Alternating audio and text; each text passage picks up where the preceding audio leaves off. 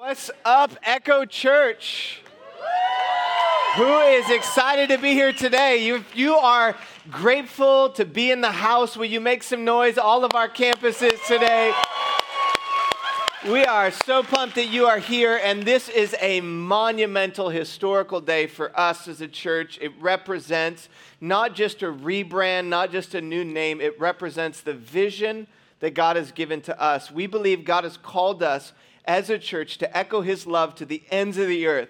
And so, if you're joining today and this is your first time, welcome. We're glad you're here. Maybe you got a mailer, maybe you saw a billboard, and you are joining for the first time. We have been South Bay Church for the last nine years. Today, we are going to echo, echo, echo. It's going to be amazing.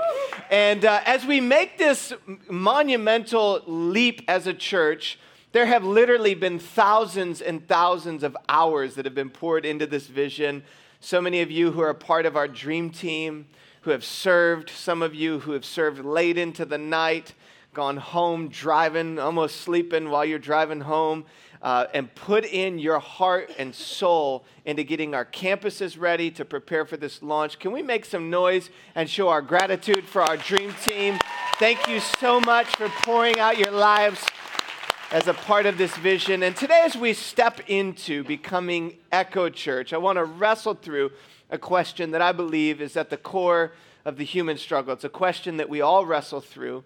It's a question I think that is pivotal for you and for me as we look to our future as a church. And it's the question that I think sidelines a lot of people because I believe that there's something God has put inside of you unique. You're one of a kind. There's nobody who will ever walk on the planet like you with your personality, with your hair color, exactly the way it is, with your DNA. God has wired you in a unique way to make a difference here on planet Earth. Yet at the same time, there are lies that we believe internally, and those lies oftentimes will sideline us. Last fall, I was wrestling through this for about a four to six week period of time. And the question that I was wrestling through is what do I really have to offer? Because when I look around, I see a lot of people who do a lot better than I do. If you, you pull out the podcast, there are a lot of preachers who preach greater messages than I do. There are a lot of churches and leaders who are better leaders than I am. There are definitely a lot of dads who are better dads than I am. And there's a lot of insecurity that we can feel as humans because we look at the contribution of others, and it's so easy to see somebody else and to see the fact that they do a better job than you. Maybe you feel like this at work. You think, man, there's somebody else down the hallway that does a better job, or there's somebody else that could step into your place and succeed to a greater degree than you do. And the question is, what do I or what do you really have to offer that's different than what's actually already been brought to planet Earth? I think about this when it comes to businesses and starting new endeavors that there is about 2% of the society that is early adopters or innovators, but the most of us, we're kind of like in that place where we look around and it's easy to think, man, all the companies, great companies have been started, great books have been written, people have already made society a better place, and it's easy to disqualify ourselves before we ever do what God wants us to do with our lives. And as I was wrestling through that question, and really trying to understand what is it that you, is unique about what I can bring to the table, I discovered something in the Bible that I think will give you hope and gave me a tremendous sense of passion and helped me get through what I was wrestling through at that moment. If you have a Bible, I want to encourage you. Today's going to be a little bit shorter of a message and there should not be like noise at that point, okay? It should be more of like, oh, I'm disappointed that it's shorter today. But we're going to get outside at all of our campuses and party. But uh, if you will turn with me for a few moments to Luke chapter 1, and we're going to look at a story, just three to four verses in the Bible.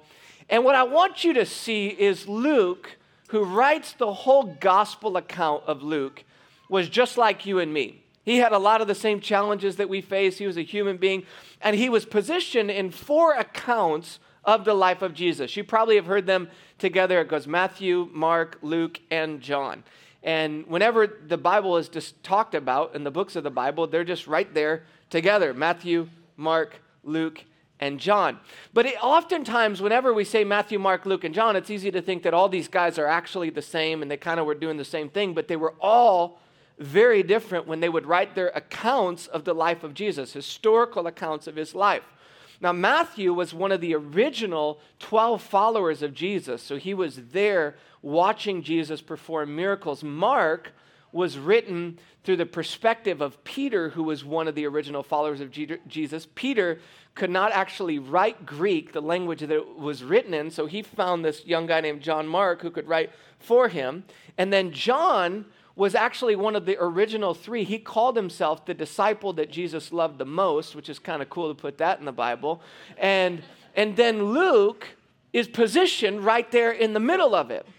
But what we don't know if we just go right to Luke, we don't understand the context of what Luke had to overcome to actually get to the point where he would write the Bible because Luke wouldn't make a decision to follow Jesus until 20 to 25 years after the resurrection. Now, think about that just for a second, if you will, that these early followers of Jesus were with him, they saw him, Yet Luke, on the other hand, came in after the fact. The other disciples or other early followers of Jesus actually were different than him too, because they were trained by a rabbi or a religious teacher. But Luke, on the other hand, he was a businessman, he was a physician, and he wasn't the same ethnicity as everybody else. See, in their society, the Jews, they believed, were better than other people.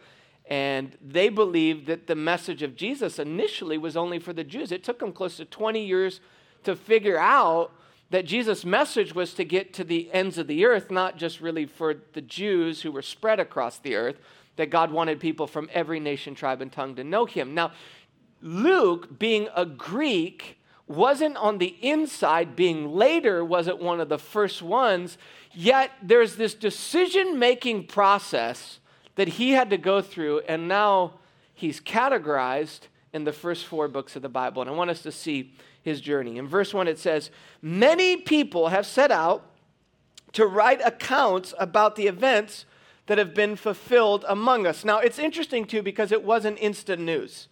You know, like in our day, I watched a great movie called The Post this week about news and how news has changed. It used to go to a newspaper and it'd take a day to get out.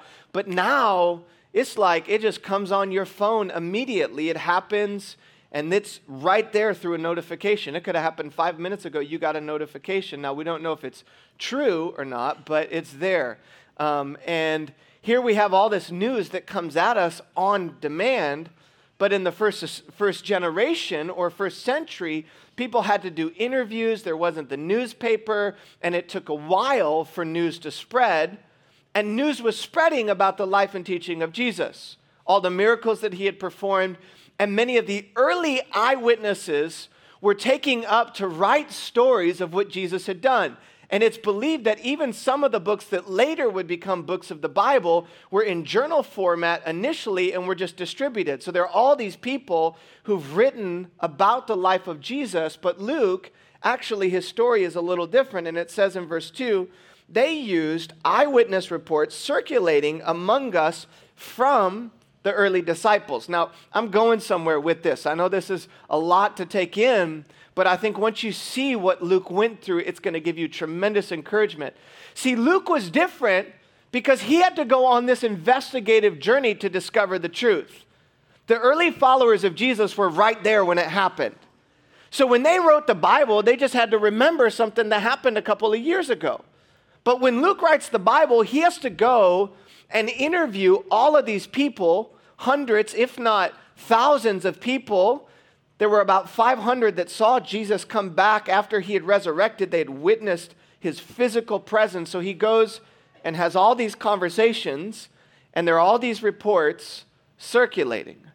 But I want you to imagine with me, just for a second, what he had to go through. Because he wasn't a part of the inner circle, he didn't have the initial body of information. He had to spend hundreds, if not thousands, of hours investigating, trying to figure out what he believed. In the process, Luke would be changed. And he would become convinced of the fact that this wasn't just a normal guy that lived here on planet Earth, that he was God in human flesh. And he had to make a decision what he was going to do with the unique part of the story that was within him. See, the beauty is God is writing a story here on planet Earth, and He's been writing a story for thousands of years. And sometimes it's easy to look at the story that God has written and discount ourselves and feel like we don't have a part to contribute. But there's a question that I want you to wrestle through. And the question is how do you view what's in you? See, there's something unique that God has placed inside of you, just like there was something unique inside of Luke and what Luke would discover about the story of Jesus. And your view of what is unique about your story will determine whether or not you contribute to the greater story of God. If you believe that there's something unique that He's placed inside of you, and for those of you who are followers of Jesus, your life has been transformed in a unique way. And if you have confidence that there's something unique in you, it will dictate or determine in many ways what you'll do with what God has placed inside of you. Now, later on, as Luke would write his letter, it's believed that close to 30 to 35% of what he wrote was unique to Luke. And what's unique about what he describes in the life of Jesus, there were all these things that Luke would write about that other followers of Jesus didn't write about.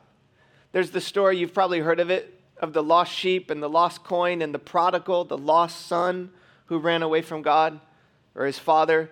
There's the story of the Good Samaritan, and without Luke, we wouldn't have a bunch of hospitals called Good Samaritan. There's the story in there of Mary and Martha that we looked at here last week. There's stories about women. Luke seems to elevate women more than any of the other books. Luke talked about people in poverty. He talked about the Holy Spirit, if you include Luke and Acts, more than any of the early followers of Jesus. And there is what, the, what historians called there was a body of information. They didn't have a name for it, so they just affectionately called it Q. That Luke had a bunch of information, so we'll just all lump it together and we'll call it Q. And Luke writes, and there was a section of it that the other followers of Jesus somehow left it out. They missed it. Now imagine what, what must have happened for the early followers of Jesus in that internal struggle where they saw it happen. They were the eyewitnesses, and now somebody else is going to come along and write the story that they saw. And at that point, they didn't necessarily know that it was going to be a part of the Bible, but maybe there was this internal struggle. What do I do about all these other people who are talking about the story? We were there when it happened, and now he's writing about the story. Yet the other question that we have to wrestle through is not only how do you view what's inside of you, but it is how do you view the contribution of others who've gone before you. See, that question also will dictate what you do with what's inside of you. And I find that for most of us, and internally, I face this battle. Do I see what other people have done before me as a, a foundation or frustration? That the question of how do you view what people have done before you, whether it is a foundation or frustration, will dictate what you do with the Q that's inside of you. Because God has placed it there. And it's amazing to think about all the people that have contributed in the last nine years of this church. Hundreds of hours, thousands of hours of prayer, and people who have just served and sacrificed and gave financially. And one of the things that I love about this church, and one of the things I love about the people that have poured out their lives over and over and over again, is that the people who have laid the foundation don't look at it and say, oh man, like, what are they doing messing with the thing that I did at the beginning? Like, for example, we have a couple of volunteers who serve like crazy here, just consistently. Glee and Jeff Ballvans at North San Jose serve every Sunday. They're like Cal Ripken Jr. And you guys remember Cal Ripken Jr.? He was like every baseball game. You could just count on it. If the Orioles came, he's there. And that's what Sunday's like. Jeff and Glee Ballvans every Sunday, they're just here serving. But Jeff actually served and hung the signs in our North San Jose auditorium five and a half years ago when we moved in here. And then this last week, when all the walls were done in North San Jose, he went around and put this little metal stuff on the walls and faithfully served. And as you notice, like walls are repainted and new signs are up. But what I love is that our people don't say, I painted that sign five and a half years ago. What are you doing putting new paint on that? That was my wall. I love that wall. What are you doing? We understand that it is a future vision that we're after. And so you laid a foundation. Every time you served, every time you sacrificed, you were setting up a foundation for future generations. So one day when you look to the future, there are going to be people 10, 20, 30 years down the road from now whose lives have been altered for eternity because you laid the foundation. And I believe that we have a church of people who are willing to change and sacrifice because they believe that it's not about our preferences. It's not about like this, this baby that we birth that nobody can change. It's a sandcastle. It changes over the course of time. We shift and we move. What doesn't change is the vision. It's the vision that God has called us to echo his love to the ends of the earth. So those early followers of Jesus had a choice to make. In fact, you probably heard of some of their names Peter, John, James, Andrew, Philip, Thomas, Bartholomew, Matthew, another James, Simon, Judas, not the one that wanted Jesus murdered, Mary, the mother of Jesus, and Mary Magdalene. Those were the early followers of Jesus. They were on round one, generation one. They laid the foundation. But what I love about these early followers of Jesus is you read the Gospels, the eyewitness accounts Matthew, Mark, Luke, and John and then you move into the book of Acts, and the names are mentioned in like the first three chapters of the book of Acts. But then all of a sudden, something happens where the snowball kicks in, and the rest of the book of Acts and the rest of the New Testament, there are all these people who start to be used by Jesus, by the Holy Spirit, who weren't eyewitness accounts to the original ground floor of what God did. And some of these names, you may have heard of them. Some of them you haven't heard of them. Most of these names you will not be naming your children them. Erastus, Gaius, Aristarchus, Sopater, Secundus, cool names, all names club, Tychicus, Trophimus, Aquila, Priscilla, Lydia, Apollos, Epaphroditus. That's a real good one.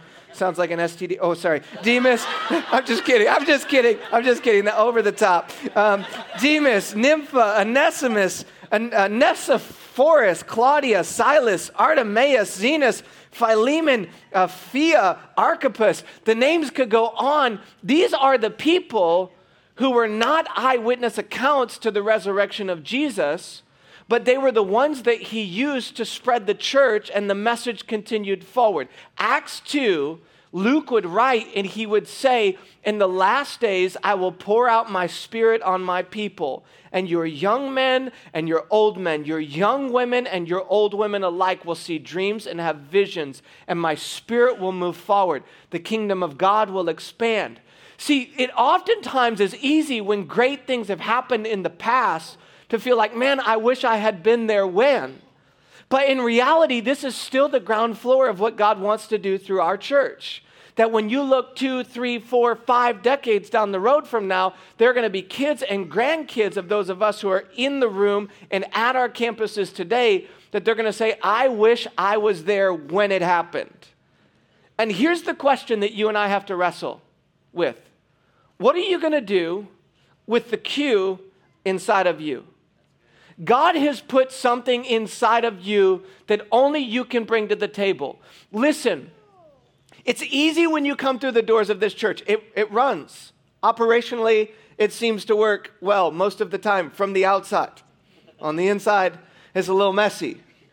But we don't need you as a church for our past. We need you for our future vision. So we're not done with what God's trying to do through us. This is just the foundation, and the best of what God wants to do is in front of us. So you can let that work that's happened in the past be your foundation that you come and you join and you stand on. And just like Luke, you have to wrestle through what are you going to do with the Q that's inside of you? And I love how it says in verse 3 having carefully investigated everything from the beginning, I also have decided to write an accurate account for you, most honorable Theophilus. I'm going to do it. They, they might not like it. It, it might take me longer because I have to investigate it. That, that I might be criticized because I wasn't an eyewitness account. But I am going to make a decision right now to contribute and put down what I know is true about the message and life of Jesus. And what you need to hear and what we need to embrace today is that our ability to contribute, contribution comes and starts with commitment. That's the starting point. It's the willingness to say, I'm going to take what's inside of me. Contribution starts with commitment. That's the beginning point. Contribution begins with a decision internally. I'm going to take what God has given to me and I'm going to lay it on the line so that other people can encounter, experience what I've experienced internally.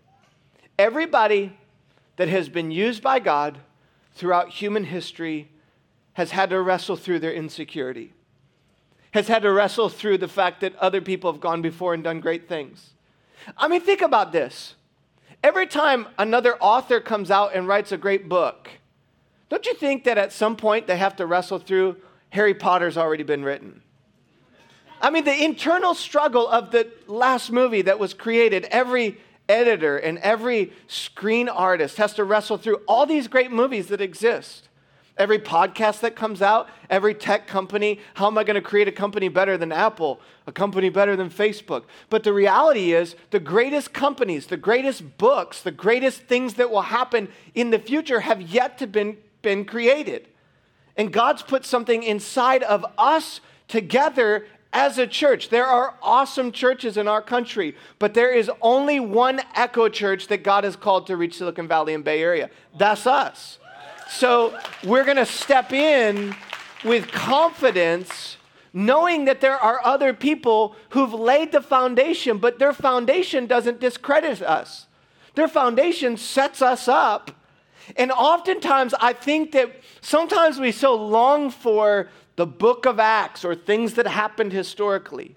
But I think that the people in the book of Acts who were there in the first century think, man, send me down there. Man, if I could get there where like I could post a message about Jesus and it touches like half the planet in a minute, I want to be there. There has never been a greater generation with opportunity than what we have, and possibly never been a place on planet Earth that has been more potent with resources and potential than the Bay Area. So we're going to step in and believe that God wants to use our lives to make a difference. And God has placed a Q inside of you to bring to it. And the foundation has been laid. I love our staff, our volunteers, our dream team, because when somebody new steps up, we're not like, man, this is my church. What are you doing sitting in my seat? Get out of my seat. We're like, come on, baby. We need you. You're a part of something bigger. We celebrate when other people get on the platform. God elevates somebody else aside from us. Jesus and, and the early John the, uh, John the Baptist one time said, "He must increase, I must decrease." So what we want to do is we want to increase the message of Jesus and we want to increase the platform of others and we want to believe that God's put something inside of all of us. But here's the wrestling that I think it comes down to. See, for Luke, he had a mission, he had a purpose. He had something that was driving him. And you know, that purpose that was driving him was not just this ethereal sense of, I got to write this. There was a face and there was a name. And he put it in the Bible. And he said, I have decided to write an accurate account for you, Theophilus, so that you might be certain of the story, so that you might know of the things that have transpired and happened. I have decided because I wanted you, Theophilus, to understand that God has changed me, and this good news is for you. And there is a Theophilus in your life.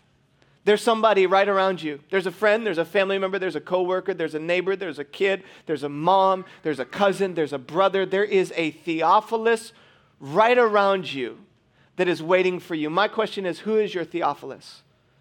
Who's the person that won't be reached if you don't contribute? Who's the family that won't be changed if you don't get into the game? And God wants to take the Q that's in you and reach the Theophilus that's right around you. Could you imagine if every single person who's a part of this vision were to embrace the, the reality that there are people that only we individually can impact? There's a life that only you can touch. And sometimes that life has been prayed for by a grandma somewhere on her knees in Kansas, and she's not getting an Echo shirt, but in heaven she'll be rewarded. Somewhere, that life has been prayed for by somebody, and God put you there to reach that Theophilus.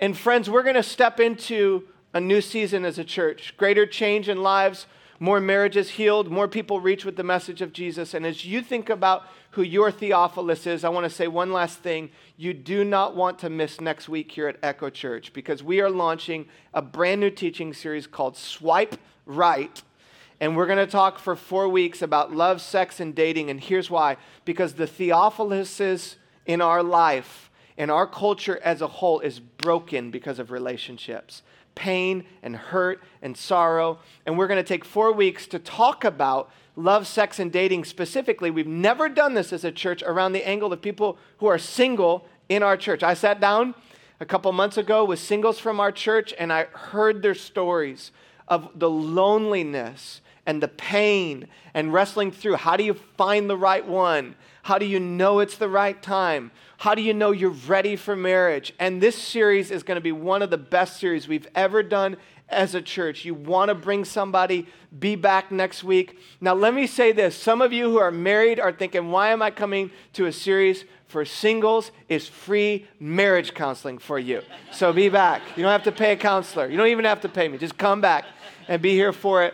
And you know, I think a part of the reason why is a lot of people get their marriage and their relationship started on the wrong foot. And we're going to go back and we're going to lay a new foundation together. And I believe that there are going to be marriages that are healed. There are going to be people who are single, are going to find comfort in God's love for them. And we're going to experience a tremendous amount of liberty as we kick off that new series next week. Make sure that you're back and bring the Theophilus so that God can change that person who's around you.